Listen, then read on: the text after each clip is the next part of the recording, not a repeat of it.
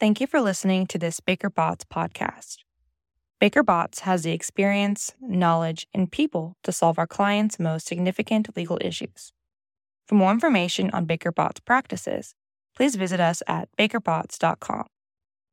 This presentation is provided by Baker Botts LLP for educational and informational purposes only.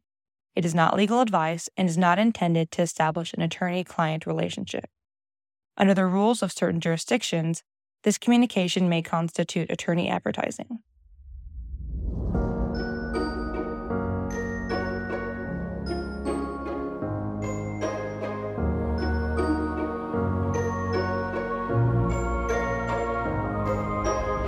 Welcome to the Environmental Evolutions Podcast, where we explore the changing landscape of environmental law and policy.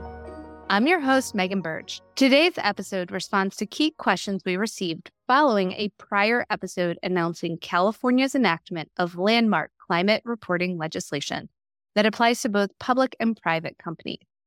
Just by way of quick recap, in October, Governor Newsom signed into law Senate Bill 253 and 261 which collectively established comprehensive greenhouse gas reporting obligations for businesses, quote, doing business in California, and that have a certain total annual revenue. Unsurprisingly, the burning question we received over and over again is what does it mean to be doing business in California? The legislation is silent on this point, and we will not have a final answer until the California Air Resources Board, CARB, completes its rulemaking implementing the legislation, which it is obligated to do by January 1, 2025. In the meantime, the legislature did leave us some clues in the legislative history. And I've enlisted the help of my partner, Will Gorrod, from our state and local tax group in San Francisco to discuss where CARB may be headed. Will, thank you for joining me today. Thanks, Megan. Happy to do it.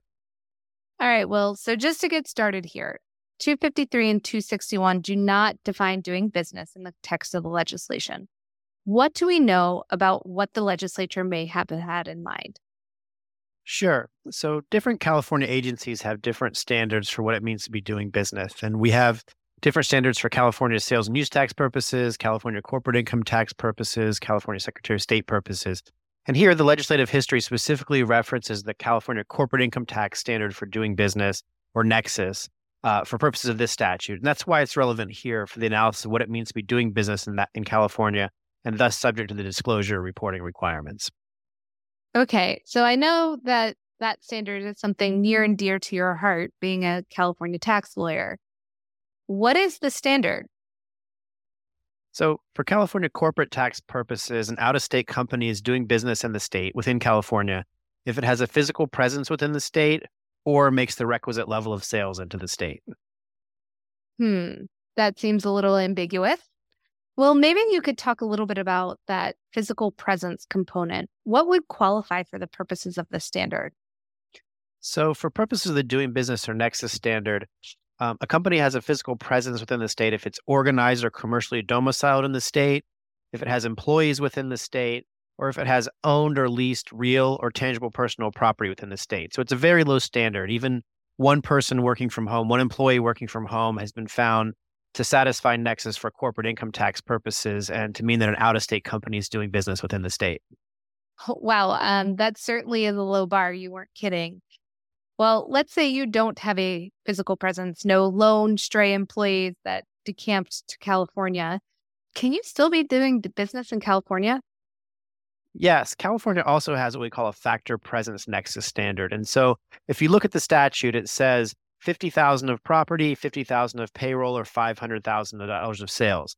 Well, if you've met the physical presence for employees or property, then those thresholds don't matter. If you have physical presence, even if the dollar amount's below that threshold, then you're still doing business within the state. So, separately from that physical presence, if an out of state company has no physical presence but makes $500,000 of sales into California, which adjusted for inflation is about 690,000 for 2022. It's an inflation adjusted standard.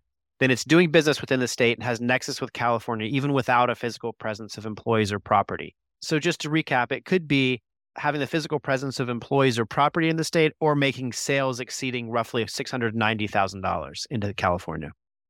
Okay, that is pretty broad. So, if your company is thinking about whether this applies to you, what else do you need to be thinking about? Well, it's really a close analysis of whether you've got employees and whether they're within California or traveling to California a significant amount, whether you've got property within California, whether you have California sales. For tax purposes, there's significant guidance out there of what it means to be a California sale, and it's fairly complex. So it does require a thorough analysis, really nuanced look at whether you've met this doing business standard. Well, I'm sure you've given listeners lots to think about. And it sounds like this is going to be an area with a number of follow up questions. I, I, think so. It'll be interesting to see how the CARB regulations come out. But in the meantime, it seems like this California corporate tax standard for doing business is what's most relevant and what should be reviewed to try to get a handle on these requirements. That makes a lot of sense, Will. And certainly we will be monitoring CARB's process closely as the board develops the implementing regulations for SB 253 and 261. Well, listeners, that's all for today's episode. If you have questions about whether this legislation may apply to your business, Will's contact information is available in the show's episode notes. Will, thank you for coming on the podcast today. Thank you, Megan. Much appreciated. With that, I'm Megan Berge. Thank you for spending time with me. Baker Botts LLP provides podcasts for educational purposes only. They are not legal advice and are not intended to establish an attorney client relationship. This communication may constitute attorney advertising.